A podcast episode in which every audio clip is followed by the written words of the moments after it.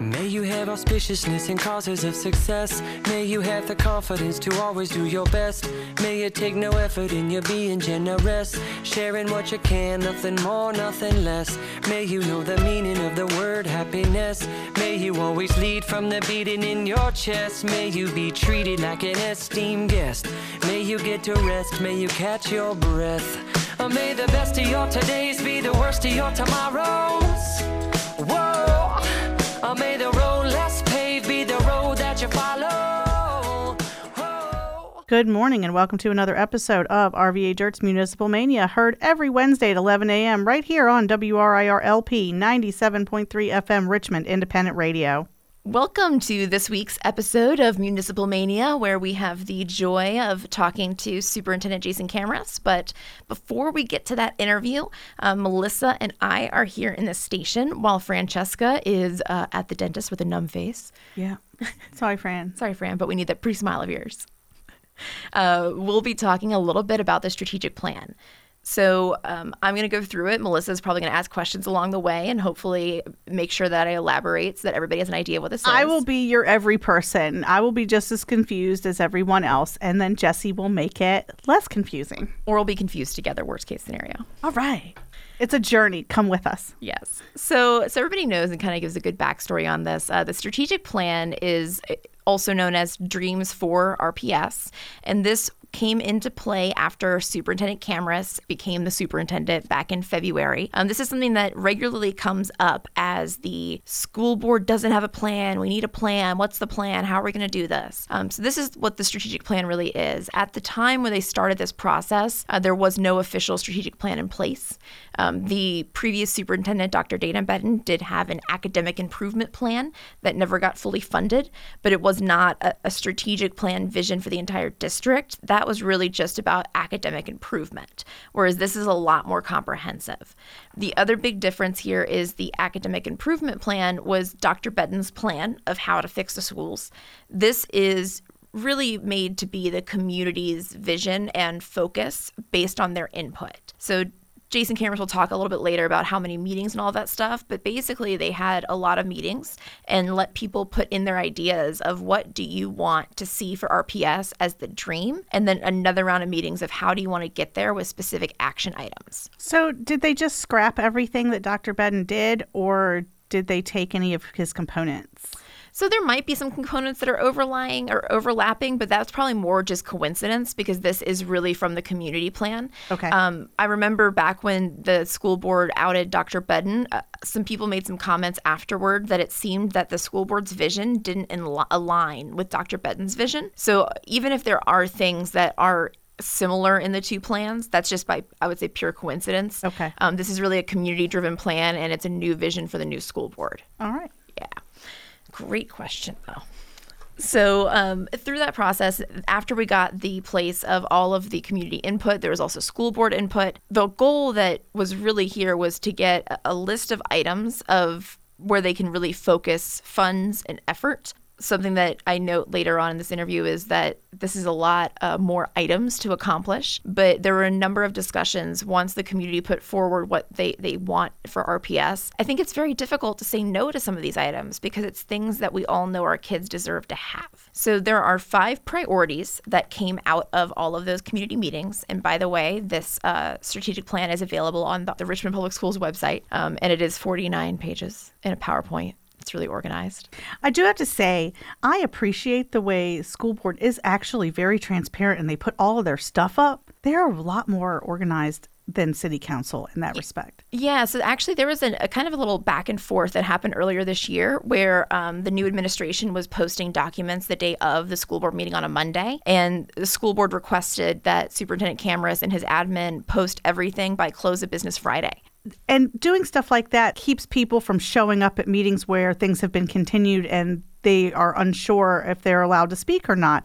This happens all the time at city council where stuff gets continued five minutes before formal meeting and everybody's there like, hey, I, I took off of my job to be here. Yeah, so I, man, I appreciate that. Good job. School board also doesn't have the same like so school board actually does all public comment up front at the beginning. Ah. So instead of along the way where you'll have consent agenda or regular agenda comment, you'll actually comment on everything absolutely up front. And another piece of that is that you don't necessarily ha- They encourage you to sign up because there's an allotted amount of time for it. But even if there's something that's on the agenda or not on the agenda, you still have the ability to show up and if there's time to speak on it, even if it's not on the agenda. So council has a little bit, I think, more structure that sometimes prevents people from coming into speaking, which is then compounded by the problem of the fact that they don't have a finalized agenda with documents the Friday before. Sorry for that soapbox. No, I, I hope that some council folks are listening to that. You know?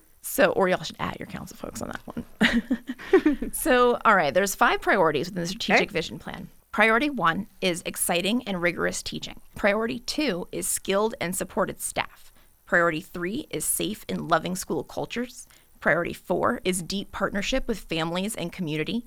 Priority five is modern systems and infrastructure. Wow, that sounds really um, humanized and not sterile. That's pretty nice. Yeah, and I think that something that's of note, as I mentioned, is that the the academic improvement plan was just academics. You'll note that some of these uh, priorities are based around the culture of the school, making sure that our teachers have the resources that they need to be able to actually accomplish what we need them to do. Would we call this whole child?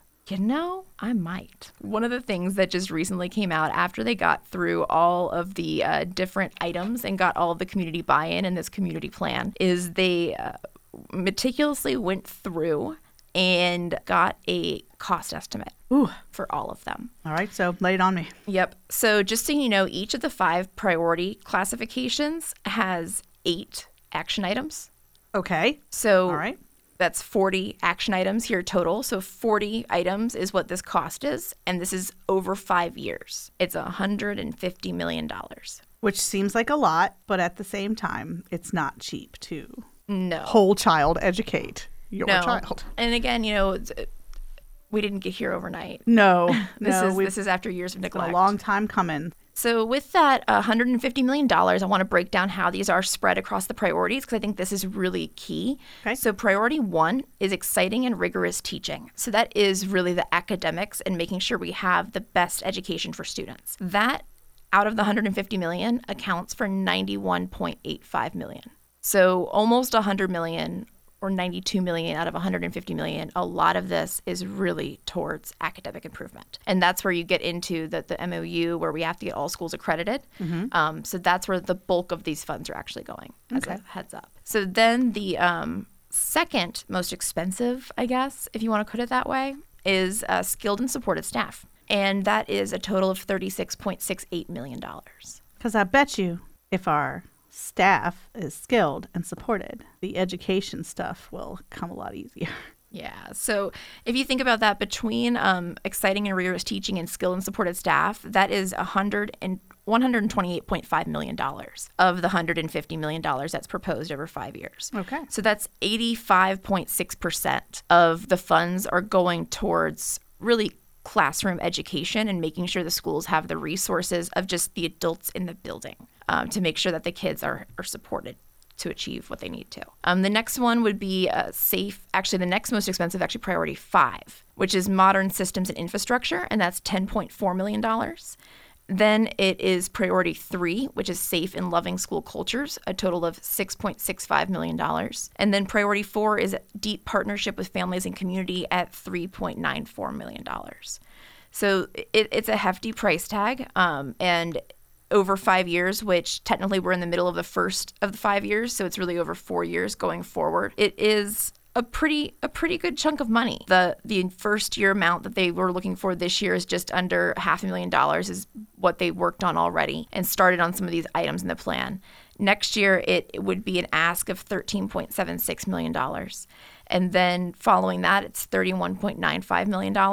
And then after that, 45 to $2 million. And then in the final year, $58.1 million. Which again, these are really, really big numbers, but I have to just keep emphasizing and saying this over and over of, of how severely underfunded education has been in the state of Virginia. Right. Um, this is not a new thing. It is going to cost a lot of money to get us um, modernized and moving towards the future.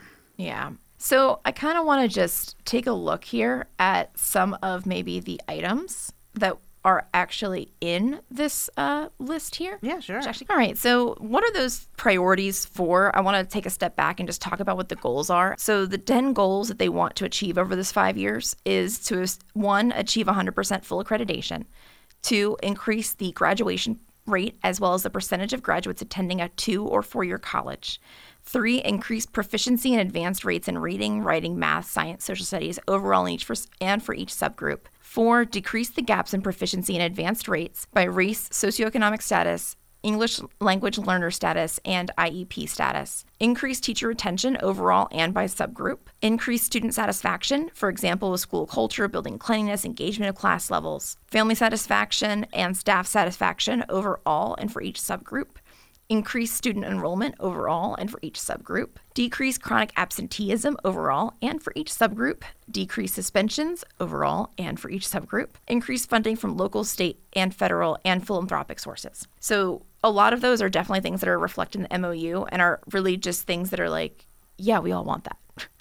Right. How can you not? Right. And so then that's where the priorities, the five priorities, are really part of how they're going to achieve it, is those are the five focuses. And then each of those has the eight action items within that. So when we talk about the most expensive one, priority one, exciting and rigorous teaching, it, some of the actions, I'm not going to go through all of them, um, but one of them is develop and implement an innovative research based, equity focused, do whatever it takes literacy plan to ensure that all third graders are reading at or above grade level. So this is a huge one um, because obviously, if third grade is around the time where you stop learning to read and you start learning comprehension. So if you're not able to read at the age of uh, when you're in third grade, there's a much higher likelihood of you dropping out. And right, then, isn't this the one where they say if you don't read well or at your grade level by third grade, that you are likely to end up in that school to prison pipeline? Yeah, so um, someone, and I have to go verify it for myself. So I've been trying to find the actual documentation. But a couple years ago, someone mentioned to me that one of the ways they project future prison populations is actually by like third grade reading literacy rates. Wow, that's just mind blowing to me. Yeah, yeah. Um, so that's the real like left behind place is that third grade. So if you think about how much money that's so critical when we're asking for money for a school district, so that could be things such as tutors or different programs. So then they also have on here adopt new English and math curricula, not just textbooks that are rigorous, hands on, and engaging. So it's evolving the curriculum. And um, also, they have stuff in here about expanding preschool to two years. So they would add three year olds.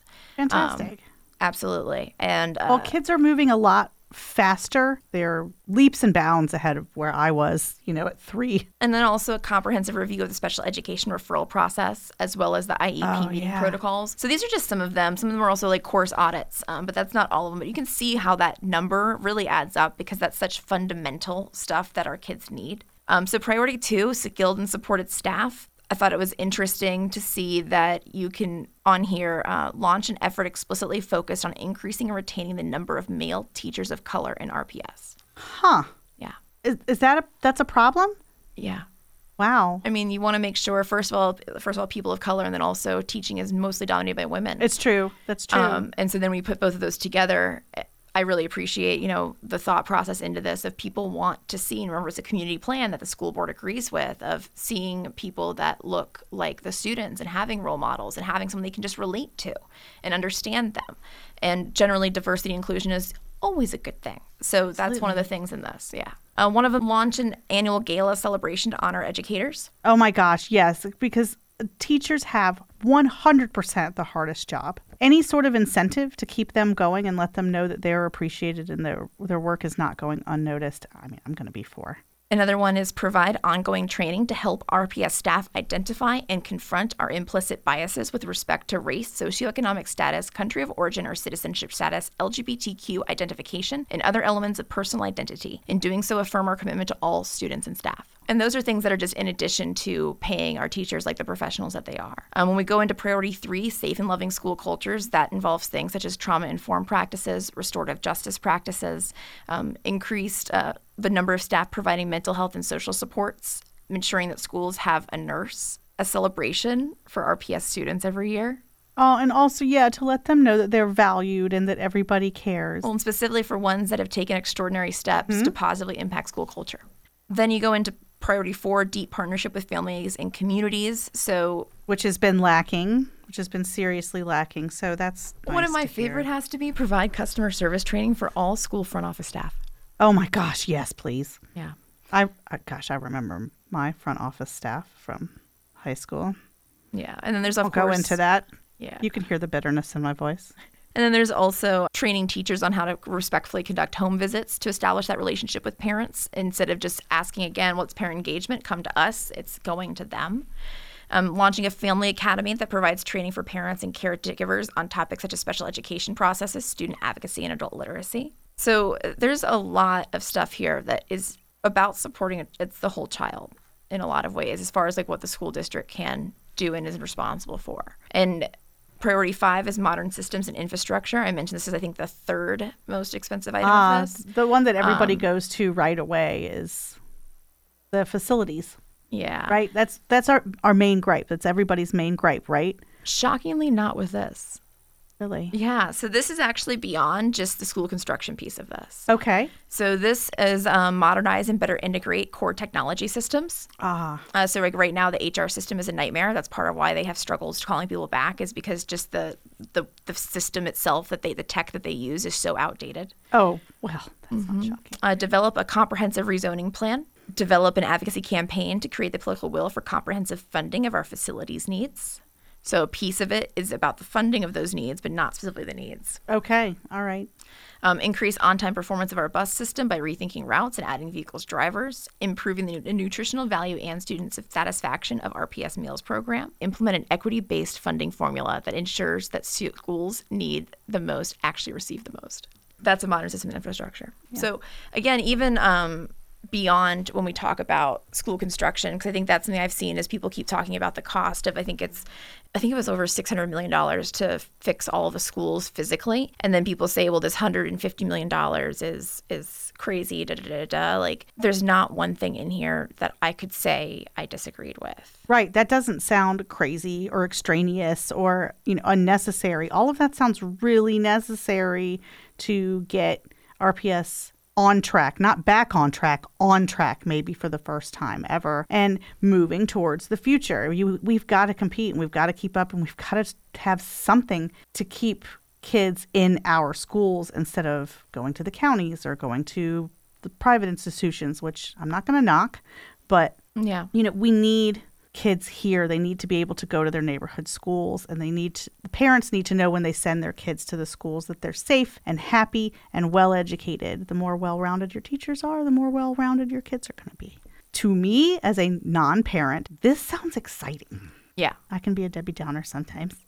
Um, but it's nice to read something like that and feel good about it and feel positive and hopeful. So I hope that other people, when they hear this, support it and feel positive and hopeful and know that the community was engaged in making that. Yeah, and I think the big thing is, you know, where do we go from here? Right. It's it's about not just getting the money, but also how are we going to implement each of these items and have the people, the staff, the resources like what's the plan of implementation of these 40 action items over 5 years? Because that's the one piece that it's now time to start developing is that. Right. Because it sounds really awesome, but how do we make it happen? obviously a piece of that is we've had a plan previously, uh, the academic improvement plan, uh, and it didn't get funded. And so now we have a pretty hefty ask here. And let's talk quickly and just walk through what the budget cycle for schools and how it plays into council looks like Okay. Because there's a number of different funding sources that we could try to lobby for. So, first of all, at the local level, because schools are funded by local dollars, uh, state dollars, and then also federal dollars. And uh, there's a funding formula and all this super fun stuff that we won't get into now. But with the local portion of it, that's one place that we as individuals can lobby our city council and our city government for parts of this increased funding that schools are looking for. Um, and then, of course, there's also the state advocacy piece of it, where this, the state government can and should be funding schools better today uh, than they were prior to the recession. Um, so we need a lot more also from that state funding piece of it because the city has really been holding up the, the brunt of how we can fund schools, but we still need obviously a lot more. Right. So what's going to happen is on the state side of things, uh, you have the General Assembly that's coming up. So Governor Northam recently announced a couple items that are going to be in his budget. So he's going to announce his budget, and then General Assembly will start and kick off in early January. Um, and then they're going to go through the budget cycle and all of the amendment papers, and ultimately they're going to get a budget approved. I believe it's around the March timeline um, is when the ideal world try to get it approved because that's when the General Assembly ends, I believe. There's I can't remember which year is the long year and short year honestly right now but we're in one of those two years. Nonetheless, they're going to come through the budget and then it ultimately gets finally approved and signed off on the governor for starting in July. On that side of it, there is a march that is January 28th. It's Virginia Educators United. So we just had the March for More on December 8th. And now this is one that is organized uh, by grassroots community members and specifically teachers. And that is to lobby the General Assembly to put more funding for schools into the budget. So one of the things that people are specifically asking for is that there was a recent Supreme Court legislation or Supreme Court decision that allows states to collect sales tax on products that are sold. Like if I purchase something online from a company that's out of state, now Virginia collect, could, could collect sales tax on that okay. if they so choose to. Today, the way the law works is that the uh, state would automatically put that funds if they did decide to collect the tax towards uh, infrastructure and transportation. But what they're lobbying for is to try to move that over to possibly a school construction bond. So this is kind of the piece of things that like Paul Goldman with the school referendum, Bill Stanley, School Modernization Committee are really pushing for. Um, and of course, if it's money for schools, here for it. Let's do it. Of course, with Amazon coming into Virginia, I have no idea how that will end up playing. So that's definitely something we need to keep lobbying for because Governor Northam's proposals are definitely not everything that we need and they're not enough. There needs to be more. So the next step is really to be lobbying the General Assembly for more. And that's an example of one of the pieces of things that would be considered more. Um, so then that march on January 28th is on a weekday that people should be going out to to ask their, their legislators and demand from their legislators more. Now, on the city side of things, the first step that happens on the schools is that Superintendent Kamras presents an estimate of needs to the school board. And then that's his basic budget request of to the school board of what do they want. The school board will deliberate and t- take public input and they'll have their own budget sessions to then craft what they present to the mayor ask the mayor for specifically.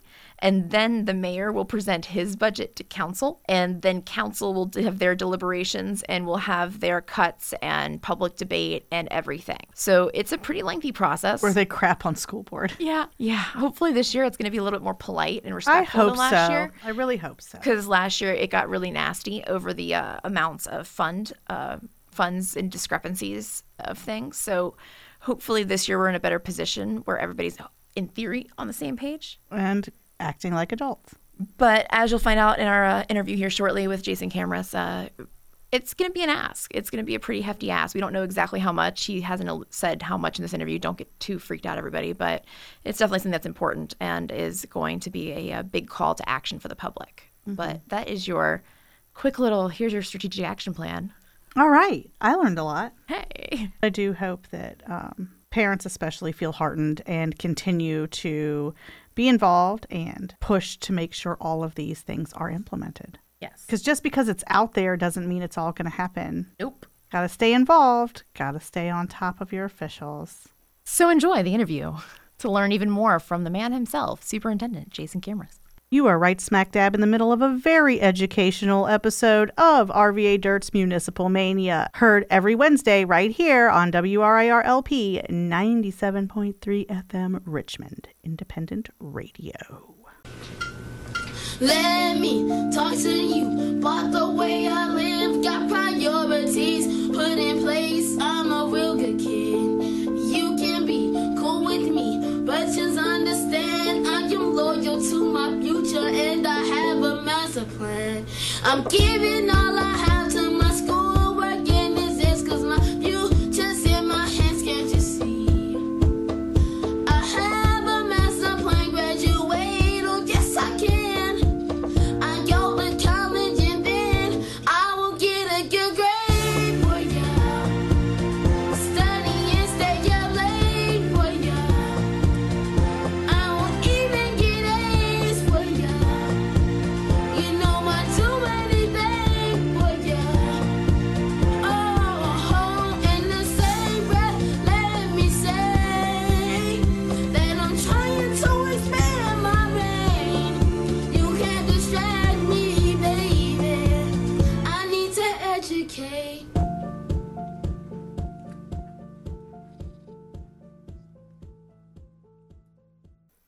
Today, we have an exciting episode as we close out the year of 2018. We have Superintendent Jason Kamras here. Thank you for having me. Welcome back. Thanks Glad for to be coming back. Yeah, I think the last time we uh, talked to you was after your first 100 days. I think so. Yeah, it's been a minute.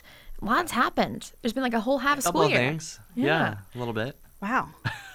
So, how has the uh, first new school year been for you? You are obviously here toward the end of a school year, but this is the first start of. Yeah, um, it's always exciting to start school. Um, I remember day one. I got to be at Obama Elementary School welcoming the kids, so that was very, very special. Um, and it's just been great to travel around to schools. I was at Albert Hill this morning and got to see the kids in their harp class. Um, A harp class? There's a harp class? Yes, Oh, it was man. very cool. I just put it on so Twitter so you can check it out. I have to. Um, I was there actually last week. Uh, the governor visited. Um, so lots of good things happening. Obviously, we have our share of challenges as always. So certainly the, the high school transcript stuff has has taken quite a bit of our time and energy this year so far. But um, look, step by step, I'm excited about the year and looking forward uh, to the future. And speaking of the future, I believe there's a groundbreaking. And speaking of the future, Yes. actually, and visiting schools, is there a groundbreaking coming up? I believe, Tomorrow morning, which will actually be today once this airs. Great. Yes. So That's really uh, exciting. It is really exciting. Um, if you think about, you know, the meals tax was passed less than a year ago. Yeah. Um, Because you were superintendent, so it had to have been February or March. That's right. Mm-hmm. That's right. And uh, we'll be breaking ground on Greene, Mason, and the new middle school on Hull Street to be named. Um, but yeah, it's incredibly exciting. I do think this is a real example of collaboration between the city and the schools. And uh, I don't know if folks know, we meet every Thursday, uh, my team and the city administrator and her team, and um, we just work through the issues and make sure it gets done. And that's called the Joint Construction Team. That's right, yeah. And the minutes are also on the school board docs right. website, so it's also right. all public information for us. Right, absolutely. I have a question. Yeah. So with the new unnamed school, Yeah. how how do you choose a name? So that will go through the same process as um, Obama went through. Okay. Yeah. So we'll have hearings, and um, you know, ultimately the school board will make a decision. And the kids will still get to have like the vote and everything portion of it. Yes. Okay. So can we just throw our hat in the ring for RVA Dirt Middle? I love it. Start a lobbying campaign Are campaign. you gonna like sponsor all the you know school swag or? Sure. Stickers for all. Starting a GoFundMe now. Go fund yourself. Something else that you guys just uh, launched eh, that's pretty big is we now have the cost estimate Yeah. and the strategic plan Yes. is complete. I think we Yes. also talked to you around the time of it Yeah. launching. Yeah. So maybe you can catch us up on what that process was like and where we are now with it. Sure. So, Dreams for RPS uh, is what we call it. Um, it was a really wonderful process. We had over 170 community meetings, over 3,000 people participated. And, you know, what I'm, I think one of the things I'm most proud of since coming here is that strategic plan because it's not my plan. I really do believe it's the community's plan. It was really written by parents and kids and teachers and community members. And you know, it's interesting when I'm out now and we have the plan and we talk about it. Um, there's very little that people are um, upset or frustrated about because it's everything that they said we needed to address. And so um, I'm really excited about tackling that. Now, um, I also wanted to be very clear and honest with folks about uh, what this will cost. And, and as we shared, um, over five years, it's about 150 million dollars. I know that's a lot of money, but if you think about it, you know our budget is about 300 million. So if you're talking 30 million a year, we're talking about a 10% increase. And so I think to accomplish the things in that plan, a 10% increase seems perfectly reasonable to me on behalf of our kids. And so it's a five year cost estimate, and I believe the first school year is actually the one that we're currently in, right. kind of. Yeah. So, yes. Uh, so you know, if you stretch it over four years, it's a little bit more. But uh, what we wanted to try to show people is how we were going to pace things out, but also how much it would cost uh, year by year. And it's not an even amount, you know, it kind of grows over time. Um, but, you know, it was very important to me that not only do we lay out the plan, but be clear about what the costs are, and then we can have a public debate about um, how we get there. So how do we implement uh, my? I remember all of the discussion on this, and if people weren't involved in those discussions, I have clear memories of you having conversations about let's make sure that we're doing a, a reasonable number of items of this action plan, and trying to. I think three was the magic number. I think we might have ended up at five for each of them, or somewhere around there. So how how are you and your team preparing to tackle something that has really gotten to be? I think so much of the community is in here and I love it and, and every piece of it. I, I really don't think I could have picked between like Yeah. three things, honestly. It would have been Yeah. really tough. But how do you start to tackle this? Yeah, so I mean, look, in the uh, pricing plan, we've also shown sort of what we're going to tackle first and what comes second. Some of these things we won't really get to for two or three years, and I think that's part of this process. You just have to prioritize. Um, some of the things in the plan are, you know, fairly small in sort of size and scope, and some are massive. And so we've also tried to balance that out. Um, so we're not taking on all the massive things all at once. And so, look, but this is going to be an ongoing conversation. If we don't get all the funds that, that we need to execute, then we'll have to have a, another round of discussions um, of what we prioritize, what sort of bubbles up to the top amongst the things we're trying to do, and, and what do we have to press pause on. So speaking of that that budget ask, Yes. one thing that we talked about, I believe it was uh, at the end of the last school year, and when the mayor was doing his budget, I guess actually last year, was really about making sure that the school district was spending all of their allocated money every single year. Yeah. So I was curious, what have you guys been doing to make sure that that's happening? Yeah. Well, look, we ended last year, so the numbers just came out with a fund balance, which is fancy way of saying leftover money of about four hundred thousand dollars. Um, compare that to the prior year, which was twelve million dollars. And that's the unassigned fund balance. That's right, the unassigned fund balance. So we spent our money. Um, this year, in fact, a couple of weeks ago, we've identified some needs that we have right now. And so we've been projecting how we're spending. And so we reallocated $2 million that we were projecting would technically go unspent towards needs right now. And so um, my goal is to uh, end the year balanced but with not a lot left over. Um, obviously, um, we have no shortage of needs, and I think it really undermines public trust when you end the year with a whole lot of money left over. At the same time, we don't want to, um, uh, obviously, we don't want to exceed what we have, and so you have to kind of ride that line very, very carefully. I think some of the uh, speaking of riding the line very Yeah. carefully because that, that was like as soon as I saw four hundred thousand, I got a little Yeah. got a little, little, little anxious. then I read the article. I was like, oh, that makes a lot more sense. Got it. Um, but there was another one with uh, school construction planning budget that you guys reallocated towards repairs of schools. That's right. So can you give us kind of a status update on maybe some of those more necessary repairs that we're going through right now for schools? Yeah, so we reallocated, um, or we have requested of the city a reallocation of some of those dollars that were for sort of planning and construction of new schools towards current maintenance, just because the needs are so great. Um, a lot of that work can only happen when kids aren't in buildings. So some of it will begin um, smaller projects over winter break, but then we're going to have to return to things spring break, and then ultimately this next summer is when we will do the majority of that work. There are um, small things that happen all the time, right? Um, fixing fixtures and things of that nature, but a roof or a boiler or things like that um, are much bigger projects. Um, but again, the goal is to use all of those funds um, that we're hoping to reallocate um, by the end of this fiscal year. Uh, this is an honest question. I can't even remember. Yeah.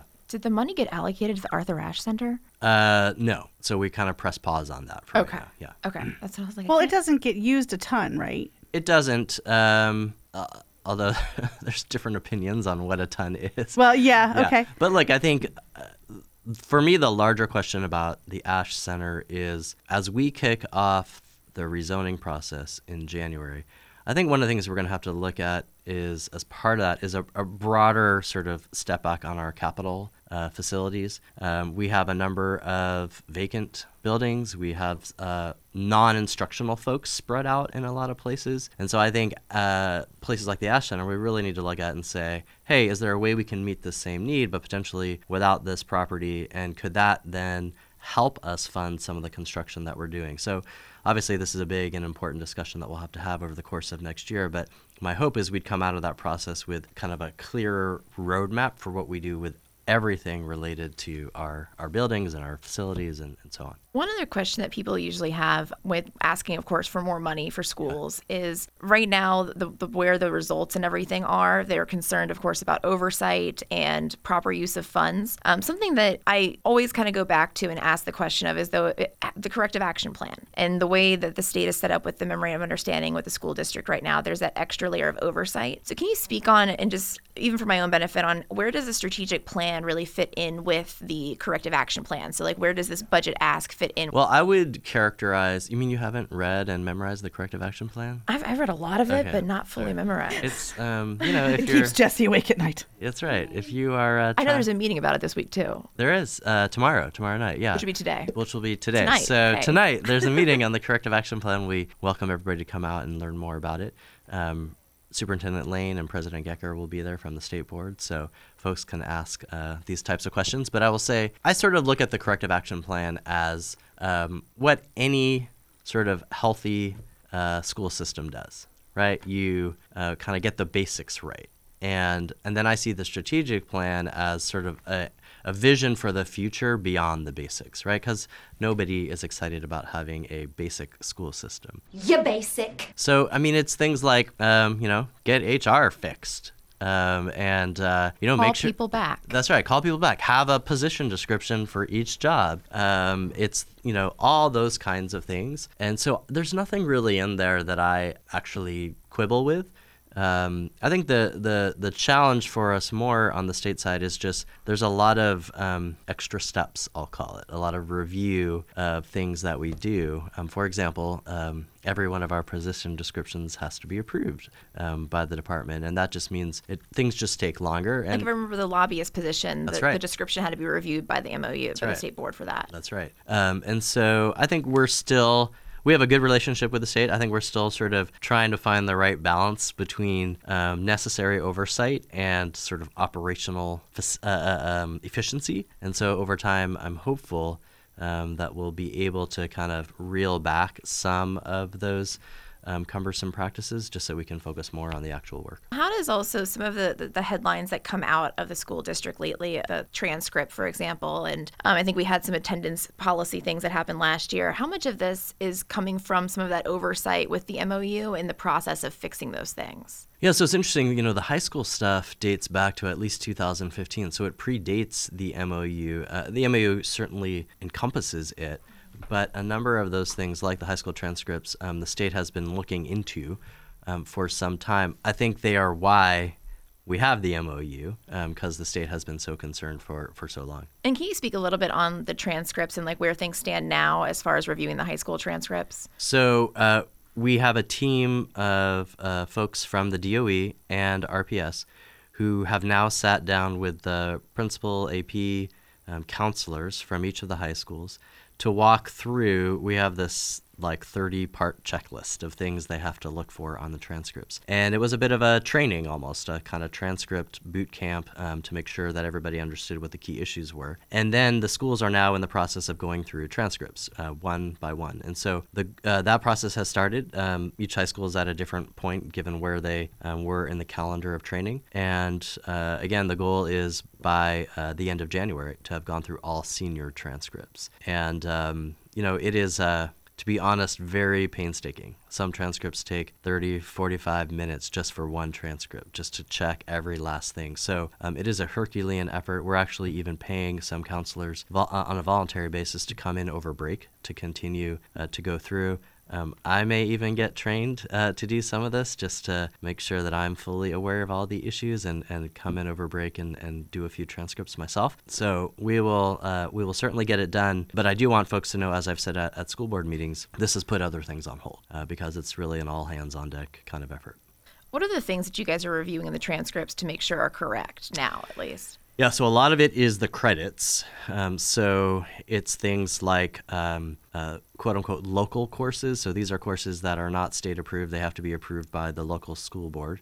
A, a, large majority of those courses were never approved by the school board, and so we need to identify them, um, identify if we have any documentation of them, bring that to the board to, to get um, approved formally, and if they don't, those have to come off. We're also looking at things like kids that were, um, and, and I just can't explain this, um, they're in ninth and 10th grade English at the same time. Uh, they're in algebra trig at the same time, or they were in algebra one three times in a row um, and they got credit for each time. Or um, they went to the tech center for a CTE class. Um, they only spend 90 minutes at the tech center for the class, but with the round trip busing, it's about three hours. So kids were getting two credits, but only took one class there. So we have to peel that back. Um, there's a whole host of issues like that um, that are being reviewed. So, will, any of this impact any graduating seniors? So as of now, as far as we can tell, uh, no one's going to lose a credit that they need for graduation. Now that doesn't mean that people might not be on track for graduation for other reasons, um, but we have not identified yet anything um, that would make a child not graduate. That being said, there could be. So I want folks to be prepared for that, but we haven't yet found anything. And I believe you guys have been doing some public meetings about the transcripts. Are, are there any more that are coming up or any more communications with parents? Yes, we have. Um, we did one at TJ and one at Huguenot, and we have ones coming up at the rest of the high schools. I don't have the dates committed to memory, um, but we we're getting them out. I think they're on the website. Um, We'll make sure to retweet you when you Thank put you. it out. Yes, Thank you. Yes. All right, I Yeah, 'cause appreciate that's a pretty big thing, I think, for parents to Absolutely, understand Yeah. fully. We did just come off something kind of exciting the March for More. Yeah. Yeah. Speaking That was of really That cool. turned out really well. It a couple really hundred did. folks came out for that. Well, it was more than a couple hundred. Come on. Um, no, I'm not great. great at counting, so I'm like, it's definitely a few hundred. A few hundred. Well, yeah, I mean, it looked like a lot of folks. It was a lot of folks. I was really, really proud of the community, um, and we had folks not just from Richmond, um, Amy Cashwell from Henrico, and and uh, folks from New Kent and ar- around um, around the state. Um, and look, this is just simple math. Uh, as you all know, and you've talked quite a bit about, um, the state of Virginia just has really shortchanged our kids when it comes to public education. And so we were excited to be able to sort of be a part of this process. It's going to be a long process, as we all know.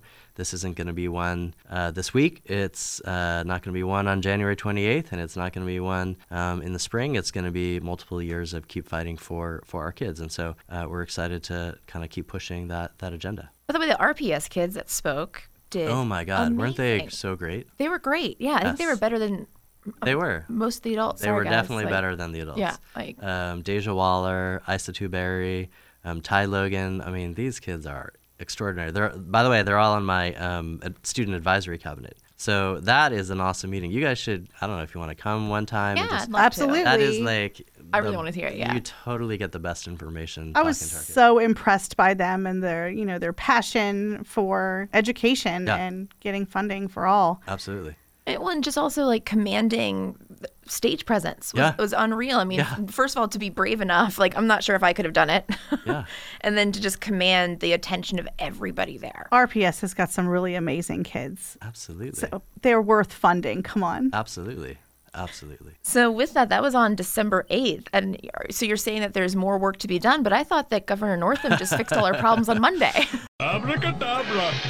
well, we are grateful to Governor Northam for uh, his his latest proposals, uh, five percent teacher raise, which, by the way, just to be clear, um, to go into effect, we have to match. Um, so it's it's gonna we're gonna have to find some money to put up to, to make that happen. Uh, but more money for at-risk uh, students, more money for counselors. These are all good things. But as I shared in my weekly email, First of all, these are just proposals, so we still need the assembly to pass them. And second of all, while we are grateful for them, they are nowhere even close to um, bringing us back to pre recession levels. So there's still lots, lots of work to do. Um, we'll take every step that we can. We just need to keep the pressure up, which is why we need folks to show up on January 28th for the Red for Ed March. Um, that is a non instructional day. So if families are looking for something to do with their kids, they should bring them uh, to the march. And we are sort of adjusting. It's a PD day for teachers, but we're adjusting things so that all teachers can participate as well. Yeah, that's something I think is really exciting is that this is uh, something that we did. The D- December 8th March was on a Saturday. And of course, it was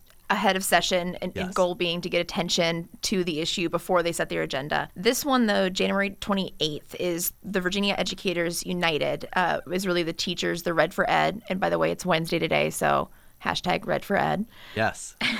Um, but they organize a march uh, that is actually on a, a business day. Right.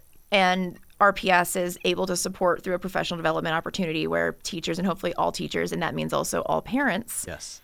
Or kids and whoever can on that day, hopefully can come. Yeah, we want everyone to show up, wear your red. Um, we have to keep the pressure on. And it's not going to end on January 28th, right? We're going to have to keep fighting every single day um, this year. And then ultimately, next November, um, we really need to hold uh, folks who are running for the assembly accountable.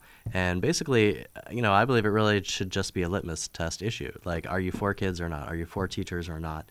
And um, I think if we do that, we can get the right people in the assembly. And then I really do think with the new budget from the governor, uh, a new biennium, and potentially um, a number of folks in the assembly, then we can really achieve what we're trying to do. So, speaking of also money, are you ready for budget season number two? Yay! I know. Oh, exciting. yes, um, we are. We're getting ready. In fact, I have a, a big meeting with uh, my leadership team on Thursday, so I guess that's tomorrow, um, to kind of look through um, everything and try to begin to do some prioritizing. The the here's just the um, honest rundown. So we as you know, used uh, a number of one time dollars last year for recurring expenses. I stand behind that because we desperately needed those bilingual counselors and ESL teachers. That helped fund the teacher uh, increase last year as well. And so we're going to have to come up with some money to sustain those. And that means we're likely going to have to make some internal uh, cuts to, to reallocate and make that happen. Uh, my goal is to hold schools harmless, and so that means we're going to have to likely make some cuts at the central office. Um, at the same time, we're going to need some money from the city to, as I said, match uh, the governor's uh, teacher raise. Uh, by the way, we did a little calculation. It's probably about $9 million that we're going to have to come up with Wow. to do that 5% raise. And so um, we're going to be advocating strongly with the city to, to help fund that.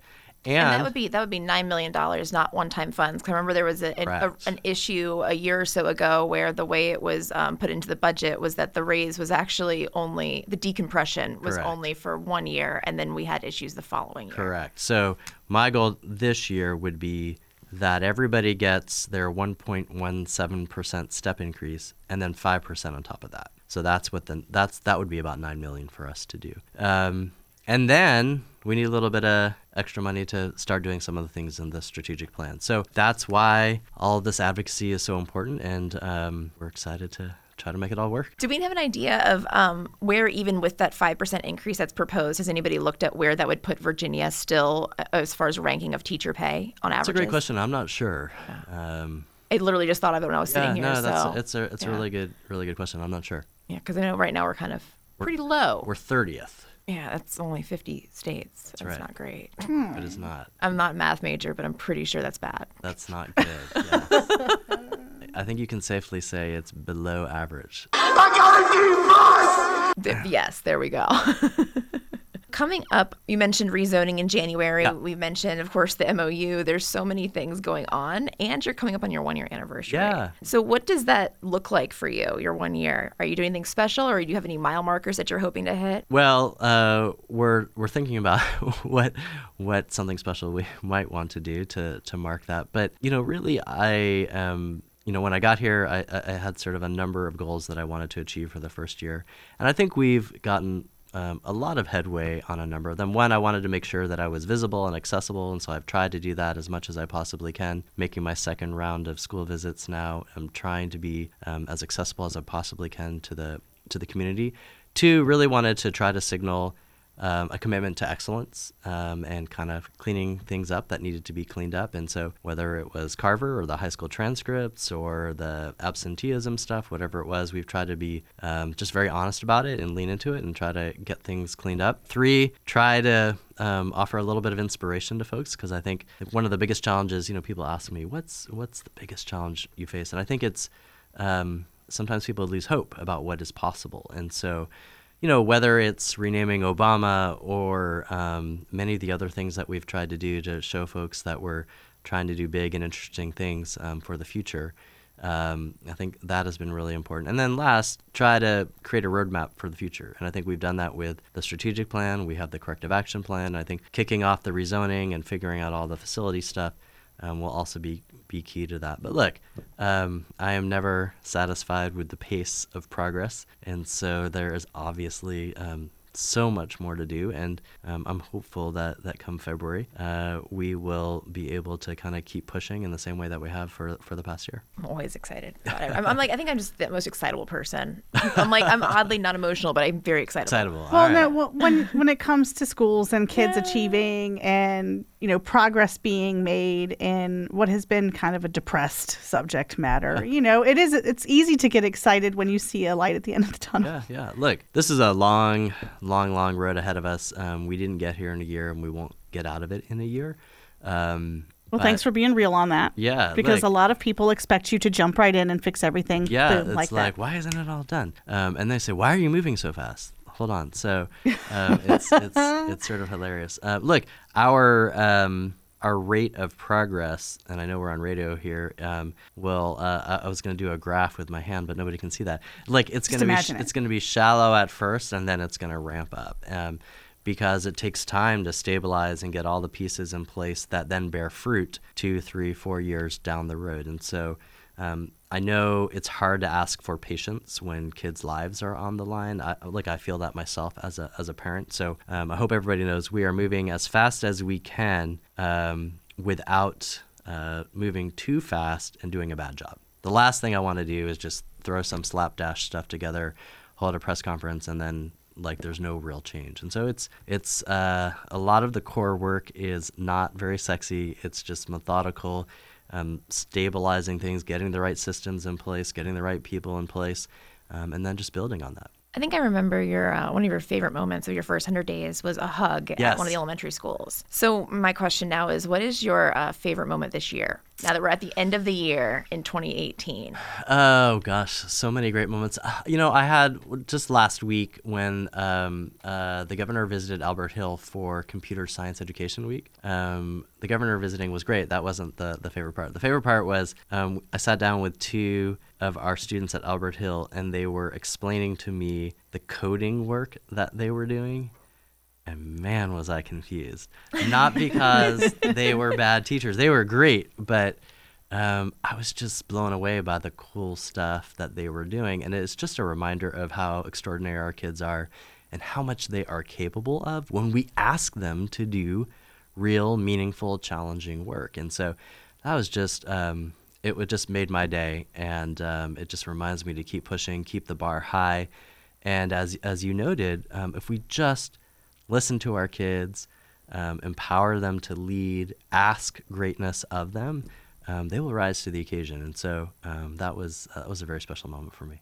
that's really cool. I mean, I, I'm blown away by kids all the time that are just Yeah. like talking about something. You're like, I don't even know how you found that. Right, exactly. I just love that they're actually teaching coding in school. That's really Cool. I think. Yeah, that's yeah. an amazing thing. They didn't have that sort of thing when I was going to school, um, unless you took a specific elective. right, You know that I didn't even know it was nobody was taking, and they didn't even really right, right. push it, especially to girls. That's right. They didn't really push STEM type of things on girls. and these were so- two young women teaching me at Albert Hill. Oh, so wow. Which even better. yes, thrills me. absolutely, Yeah. Um, and so, yeah, RPS is doing a good thing to uplift its girls and also um, get folks involved in STEM programs. So Yes, that's absolutely. really exciting. So, do you have anything uh, before we close out that you want to mention or highlight for people as we go into the holidays, but also continue the march for more?